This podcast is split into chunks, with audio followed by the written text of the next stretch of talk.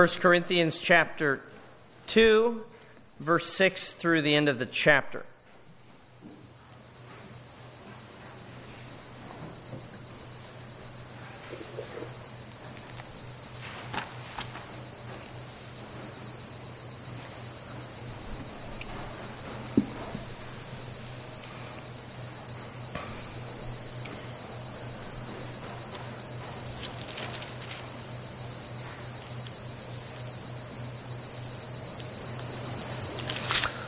Beginning in verse 6, this is the Word of God. Yet among the mature we do impart wisdom, although it is not a wisdom of this age or of the rulers of this age who are doomed to pass away. But we impart a secret and hidden wisdom of God, which God decreed before the ages for our glory. None of the rulers of this age understood this, for if they had, they would not have crucified the Lord of glory. But, as it is written, what no eye has seen, nor ear heard, nor the heart of man imagined, what God has prepared for those who love him. These things God has revealed to us through the Spirit. For the Spirit searches everything, even the depths of God. For who knows a person's thoughts except the Spirit of that person, which is in him? So also no one comprehends the thoughts of God except the Spirit of God. Now we have received not the Spirit of the world, but the Spirit who is from God, that we might understand the things freely given us by God. And we impart this in words not taught by human wisdom, but taught by the Spirit, interpreting spiritual truths to those who are spiritual. The natural person does not accept the things of the Spirit of God, for they are folly to him he is not able to understand them because they are spiritually discerned. The spiritual person judges all things, but he is himself to be judged by no one. For who has understood the mind of the Lord so as to instruct him? But we have the mind of Christ. Thus far, the reading of God's holy, inerrant, and spirit inspired word. When I was a kid, my favorite thing, um, probably from the age of like 6 to 12, was listening to Adventures in Odyssey. And I collected all the Adventures in Odyssey albums. Do you guys know what Adventures in Odyssey is? Yeah, thank you. Testify, right? Um, so every Christmas, that's what I asked for, and I would I would organize the CDs, and, and I would just sit and this is the kind of kid I was. I was I was a blast to hang out with. I would sit crisscross applesauce in the middle of my floor and just listen to them for hours on end. Had a lot of friends. Um, and then I got older, and um, I gave I gave them away to to a young friend who was getting to them, thinking I would never need them again. Well, guess who loves Adventures in Odyssey now? And guess uh, that would be my child. And guess who had to buy them all over again? That would be me. There's one episode that we've listened to where there's a new kid in town, and uh, some of the boys are curious about what he's up to. Uh, they don't they don't know him, uh, but they see him running errands. He's going into certain stores and he's buying lumber, and then he's heading out of town. And they let their imaginations run wild with them about what he could possibly be up to. And because they don't know him, they can only think of really bad things or scary things. There can't be anything good coming out of this.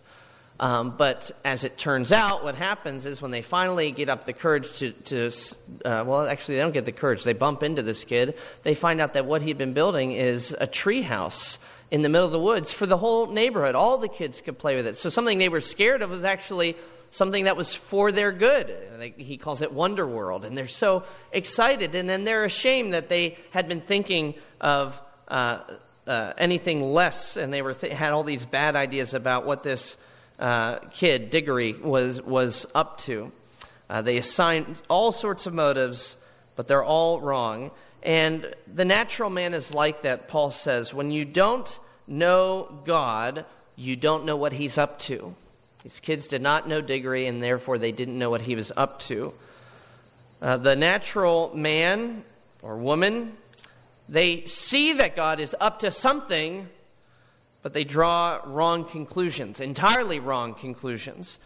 And what I hope for us this evening to learn from this text is that as believers, we are actually able not only to see what God is doing, to see what God is up to, but actually to get what He's up to, to get it, to understand it. Now, there's going to be limitations to that, of course, in our fallen nature. I'll give the caveat there. It'll come up again later. But that is the thrust of what Paul's saying. When you have the Spirit of God, you can actually know what God's up to, which is completely different from the natural man. Well, Paul starts there, though, this idea of not understanding God. He talks about the ways of God being hidden. That's the first thing. Then we're going to see how the ways of God become revealed. And then finally, how they're imparted to us. First, though, the ways of God are hidden. Uh, you see that in verse uh, 6, we start with, um, or we continue a theme that, that Paul's been um, riffing on for paragraphs now of wisdom. So far in this epistle, he's only been saying negative things about wisdom, disparaging the wisdom of the world. Now, in verse 6, he speaks positively. He says, Well, now, yes, of course, among the mature, we do impart wisdom, but the reason he speaks positively of this wisdom is because, of course, he's not talking about the world's wisdom, but God's wisdom. God's wisdom. And the way he describes God's wisdom is to talk about how hidden it is, how indiscernible it really is. Paul begins this section by insisting that God's ways are hidden from humanity. And in fact, he says that at least five different ways in these verses. Verse 7 We impart, or we're talking about, literally, we're speaking of, a secret hidden wisdom. There's one instance, verse 8. None of the rulers of this age understood this. That's an, another instance, right? Jesus is so beautiful and so glorious and so good that people didn't get it. They couldn't perceive it through human senses, and therefore they crucified he who was the Lord of glory, is the Lord of glory. Uh, verse 9, uh, Paul says that this way of God is something that no eye has seen, no ear has heard, and the heart of man hasn't even dreamed up. Uh, verse 14 the natural person does not accept the things of the Spirit of God, they're folly to him. The way of God is hidden to humanity. That's the kind of main point that Paul is making here. Why is it? What is the camouflaging characteristic of the way of God or the will of God, the way that God works? I want you to note it's not that it's invisible. In fact, oftentimes, God's will is staring us in the face. It's not that it's invisible.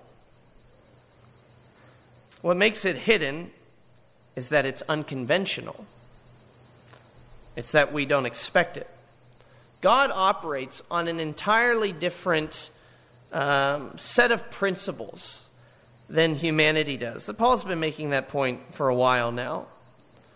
And um, he's not the first one. Isaiah said it, didn't he? Famously, My ways are not your ways, my thoughts are not your thoughts. And now, why is that? Well, it's not that God's ways are concealed and hidden and shut up in a vault that you can't get to. No. Why are God's ways not our ways and his thoughts not our thoughts? And why do we have trouble discerning his ways and his thoughts? It's because we don't lift our heads high enough to the glories of God to perceive what he's doing. Isn't that what Isaiah says? As far as the heavens are above the earth, so are my thoughts and my ways above your thoughts and your ways. You're just not lifting yourself up enough to see what I'm doing. There's something, therefore, qualitatively different in the way that God operates compared to how we operate. And that fact alone is enough to hide his operations from us, to conceal his ways from us and his workings from us. And to prove that, Paul quotes from a portion of Isaiah in verse 9. Look there. His point as he introduces this verse is to say he's not making this up, this fact that God's wisdom is a wisdom that is secret and, and undiscerned because he says, It is written. I'm going to prove to you, I'm not the first one saying this. It's written. Excuse me. It was written a long time ago that people wouldn't get what God's up to. And so we read this passage What no eye has seen, nor ear has heard, nor the heart of man imagined what God has prepared for those who love him. Many people read this and they uh, restrict what Paul's referring to, or Isaiah, as he quotes Isaiah, to something that's, that's uh, only in the future, that this is talking about heaven.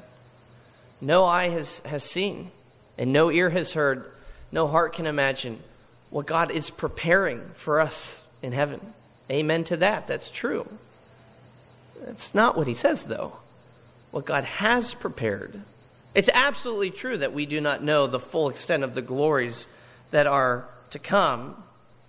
But I believe the context is, is telling us uh, that, that this is actually about something God's already done. What has Paul been talking about so far in chapter 1 and into chapter 2? Look at verse 2 of chapter 2. I came to know nothing but Jesus Christ and Him crucified. Right? Verse 22 of chapter 1. We preach Christ crucified. This is uh, verse uh, 17. Christ did not send me to baptize, but to preach the gospel, not with words of wisdom, lest the cross of Christ be emptied of its power. Paul is talking about the wisdom of God that's been displayed at the cross. This is what God has prepared for those who love him. No eye could foresee Calvary. No ear overheard someone talking about this plan that God's going to send his son who will die for his people outside a city wall there in Jerusalem. No eye could foresee it, no ear could overhear it, and here's the most impressive one to me. No one could ever even imagine that this would be the way God would save his people. Let that sink in for a moment. The heart of man can't imagine. Let that sink in. What is it teaching us? Remember, we're, we're talking about a qualitative difference between God and us. And here is where Paul drives home the point. Dear Christian, your God, your God, your God is greater than you can even imagine. You know your God's great. You've experienced it. You've praised Him for it. You rejoice in it. And it's as though Paul says, You don't know the half of it. Isn't that true? And, and again, to tie into uh, what, I, like I mentioned, we normally think of this verse as, as pointing us forward. Again, that's a biblical truth. Look at Ephesians 2. It tells us that also. Ephesians 2 definitely has that forward facing, or that forward perspective. Look at Ephesians 2, another well known passage.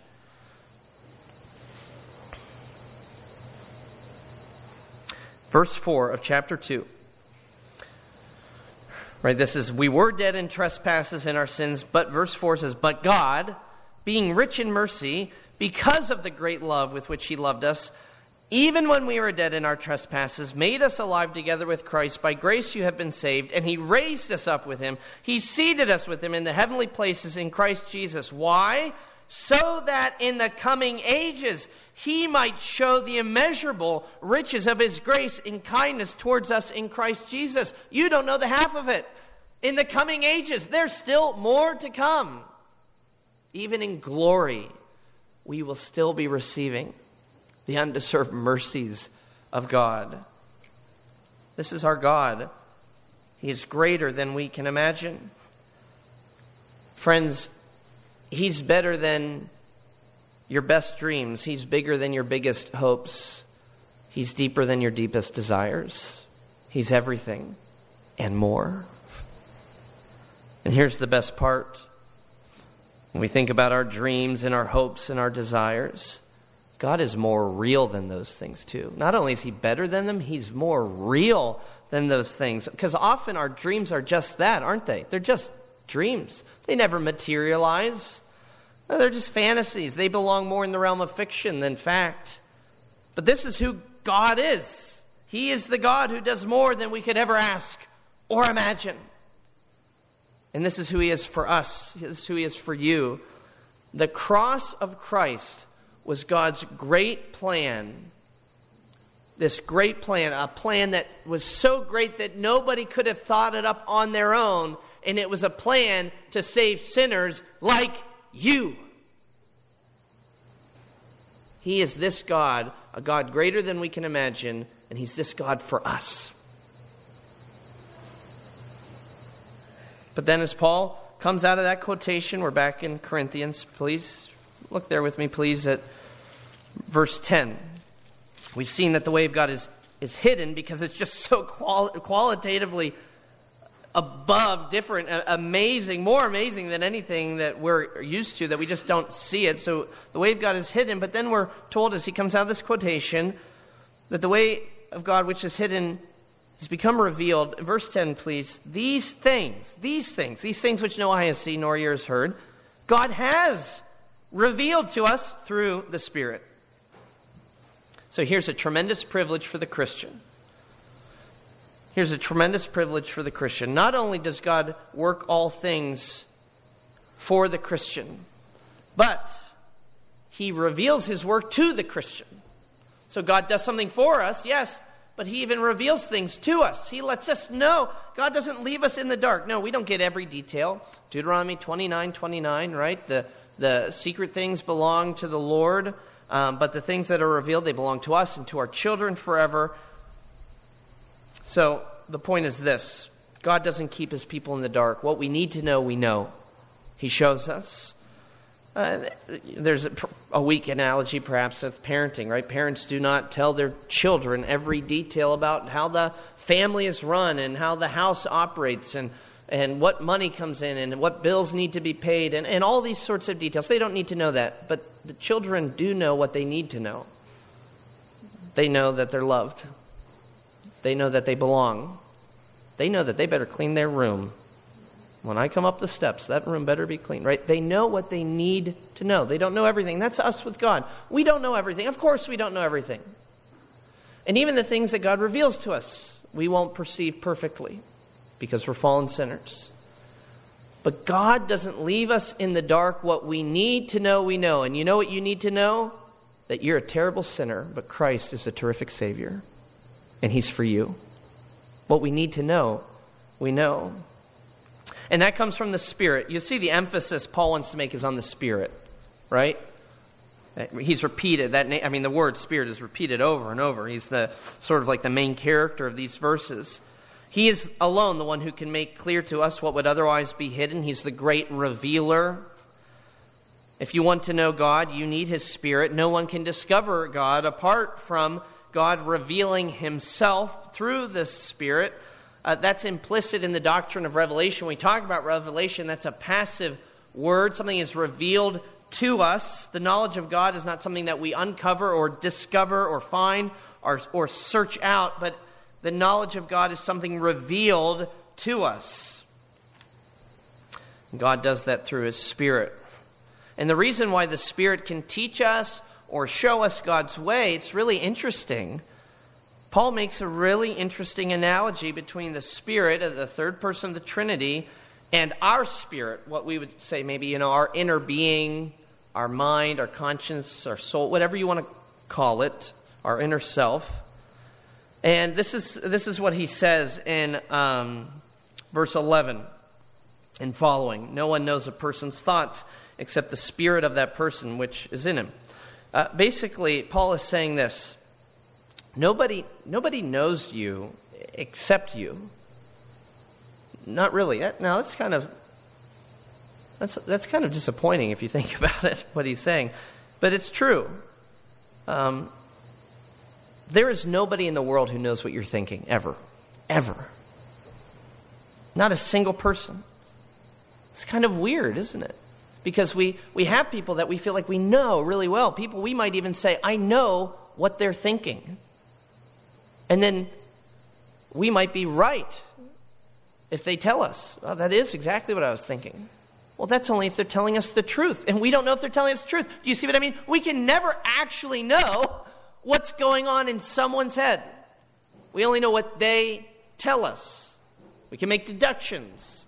But we can never know, and nobody can ever ever know what you're thinking. And Paul says the only person who can know what you're thinking is yourself. No one knows, no one comprehends the thoughts uh, except the spirit of that person. Well, at this point, we might be prone to despair. How could we ever discern God's will and God's way? How could we ever know God if I can't even know what another human being is thinking? Right?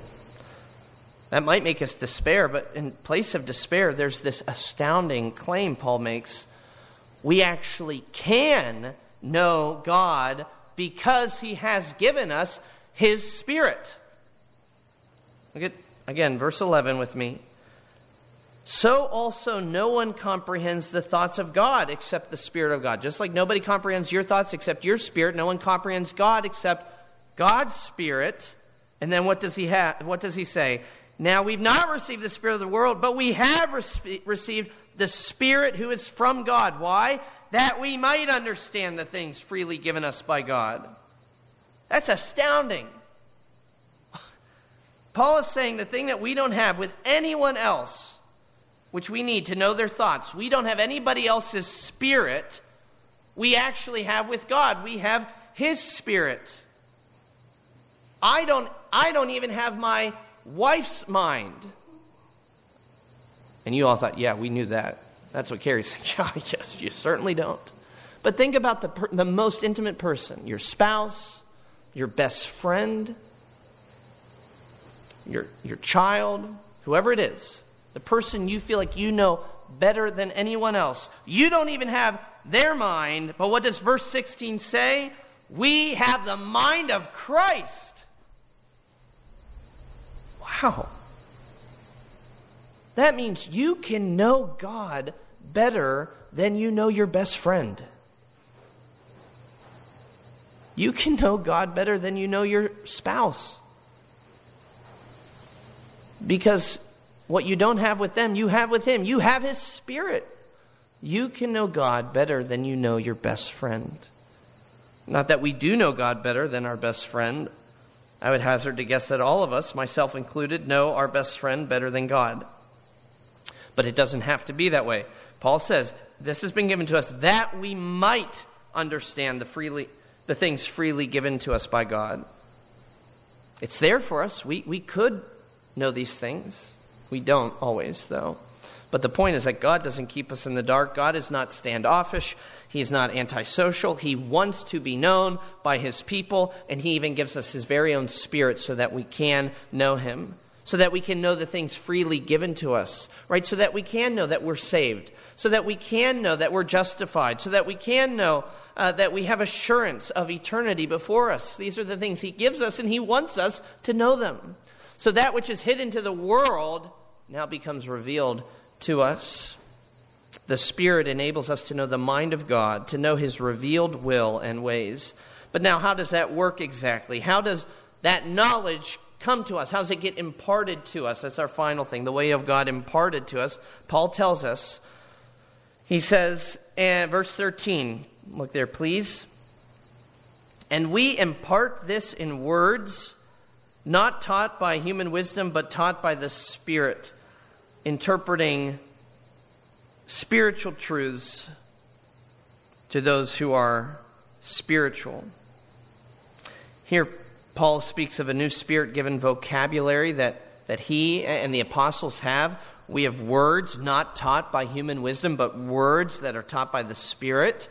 And that comes to us today, in 2023, through the words that, that they recorded, the apostles recorded, and have been preserved by an act of God's kind providence in the scriptures that we still have. I'm talking about the, the Bible. Our doctrine of inspiration and infallibility is actually packed into this verse from Paul. Our implications are packed into it. Because what, what is he saying? He's not saying that, you know, uh, the apostles woke up one day, kind of like, you know, they had this dream where they said, Oh, I just got this idea and I want to write it down. Sometimes maybe we do that. And then they um, you know, mail a circular letter to the churches, and the churches say, That's great. We really like what you're going for there, and we're going to start printing this and distributing this. That, God's out of that equation, isn't He? Okay, well, a little better would be to say God speaks to the apostles and He gives them some ideas, some kind of broad brushstrokes, and then they take it and they categorize the material, they organize the material, and then and then they distribute it, and that's our Bible, right? So it's it's God gave the apostles the ideas, but then really they're the ones who, who crafted it and put it in ways we understand. What does Paul say? He says the very words come from the Spirit of God. Not words taught by human wisdom, but words taught by the Spirit. When we read the words of the Bible, you are reading the words of God. And so what's the what's the upshot? Here's how Pastor David Strain draws it out for us. He says, This ought to be electrifying to us. Pick up the book. The words on the page are the words given by the Spirit to the apostles to communicate to you the revelation of God for the salvation of your soul. This is extraordinary. This is glorious. What a precious book we have in the Holy Scriptures. Friends, pick up the book. It's the words of God to you, words taught by the Spirit for you. And, and, what's interesting, if you think the words are from God, but the words are also about God. So, what we have in the Bible is God talking about God. Right? Who better to explain to us his character and his being and his essence and his ways than he himself? You know, maybe you've been in a situation where you were, you were talking to someone and then and, uh, and um, uh, they they're interrogating you about a conversation you had with a different individual, you know, and maybe they wonder if they are part of the conversation. What did they say about me? You know, and um, or or how did they say it, and what do you think they were thinking? And you know, you're kind of getting interrogated that way. And at one point, or at some point, you probably have to throw up your hands and you say, "You'll need to ask them yourself." Okay, you need to do that. Um, or, or maybe you've been in a situation where you're relaying an anecdote or a story, and then it kind of falls flat, and the way to save face is you say, Well, I guess you just had to be there, right?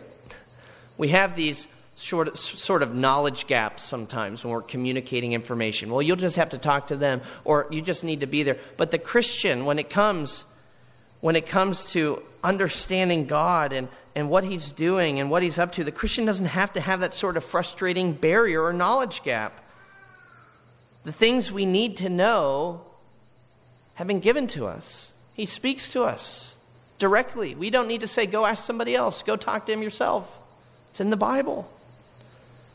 And, and, and they are words that correspond to their subject, right? That's what he means when he says interpreting spiritual truths to those who are spiritual, or we go back a little further, I guess, words taught by the Spirit, interpreting spiritual truths to those who are spiritual. This is what Paul is saying. The Spirit has given us, the apostles, the words to explain the things of God to the people of God. There's a perfect correspondence. It all lines up, it all makes sense. We fit spiritual things to spiritual words so that there's a precise, perfect correlation between the revelation of Jesus Christ and the words on the page that the apostles communicate to us. So we pick up the book. God's way was hidden, it's been revealed, and now it's imparted. The apostles have, have recorded for us, and even preaching is, is a way in which that, that, that imparting act continues to happen today where the Holy Spirit works through a fallen sinner and a fallible preacher to use spiritual truths, spiritual words to explain spiritual truths to spiritual people. And Paul will make a distinction, right, between the spiritual person and the natural person. And that's why, sadly, I, I, would, I would venture to say, sadly, every sermon I've ever preached, in every sermon, there will be two kinds of people that leave. Somebody who says, wow, that was, I never saw that before. Right? God is so good. Um, I, I learned something there. I, I'm moved by that. I love Jesus. That's one person. And then another person who sat there and heard the exact same sermon leaves saying, I have no idea what he was talking about. Spiritual words, talking about spiritual matters to spiritual people. The natural man doesn't understand this. Believer, what a privilege you have. You have the mind of Christ. You can understand these things. And shame on us when we have the mind of Christ and then we don't pay attention. We who have the Spirit, who can understand these things, say, well, this week I'm not that into it. When there could be somebody else puzzling over this, perplexed over all of this. They don't get it. Why? Because they haven't been converted. We pray for conversions. The Lord uses preaching as a means of conversions. If you're converted today, if you're a Christian today, never take that for granted. Never take that for granted because you have something that somebody else doesn't have. You have the mind of Christ, and you can know the ways of God. And that means you can live a life that's pleasing to Him. Let's pray. Uh, Father, we come to your word often uh, flippantly.